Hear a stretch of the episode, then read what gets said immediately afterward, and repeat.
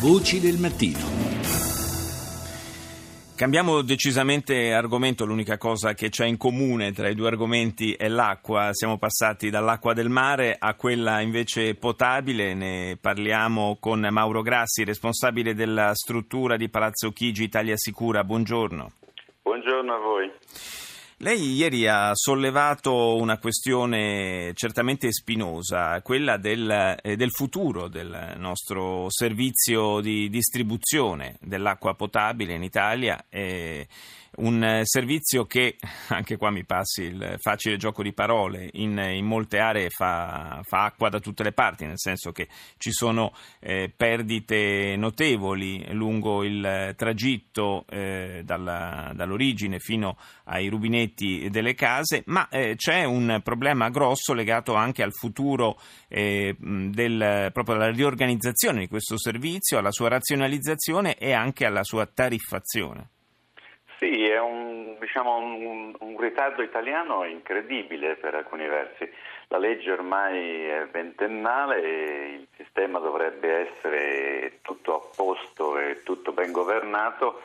Invece siamo a lottare ancora, come diceva lei, con eh, gli acquedotti che hanno grosse perdite e purtroppo per le sanzioni che poi verranno dall'Unione Europea stiamo a lottare con gli scarichi inquinanti che inquinano ancora fiumi e mari e questo è l'elemento diciamo, che non è più accettabile. Tra l'altro sono sanzioni quelle che ci attendono decisamente pesanti.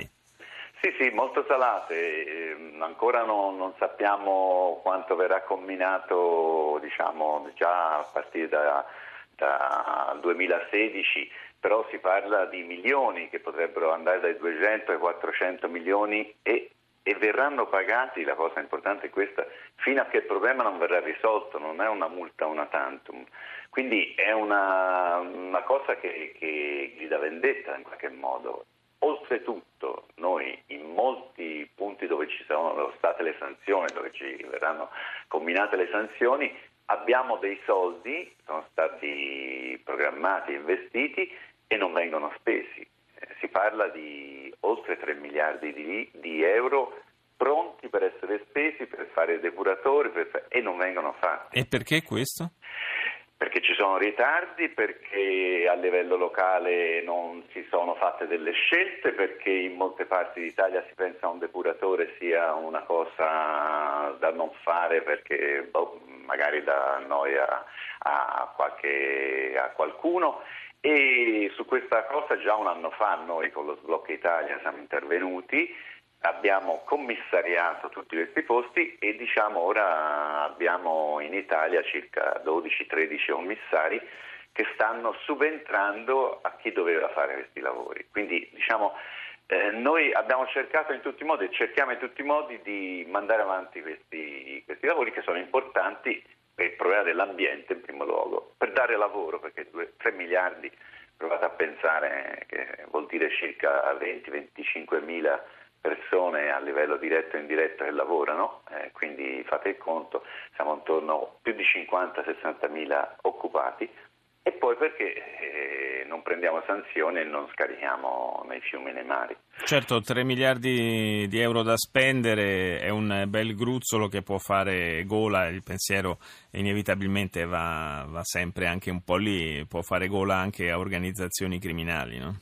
No, perché noi su questo punto stiamo molto attenti, abbiamo dei rapporti ormai istituzionali con uh, l'ANAC di Cantone, che è un po' il tuttofare italiano è diventato, ma noi questo rapporto ce l'abbiamo ormai da un anno e nostri, le nostre gare sono sottoposte al controllo dell'ANAC e quindi no, non è che con questo abbiamo risolto tutti i problemi del mezzogiorno ed eventuali, e non solo del mezzogiorno purtroppo, delle eventuali interferenze con le gare, però insomma siamo fiduciosi che, che, le gare verranno fatte nel modo giusto e il controllo a livello nazionale sarà elevatissimo.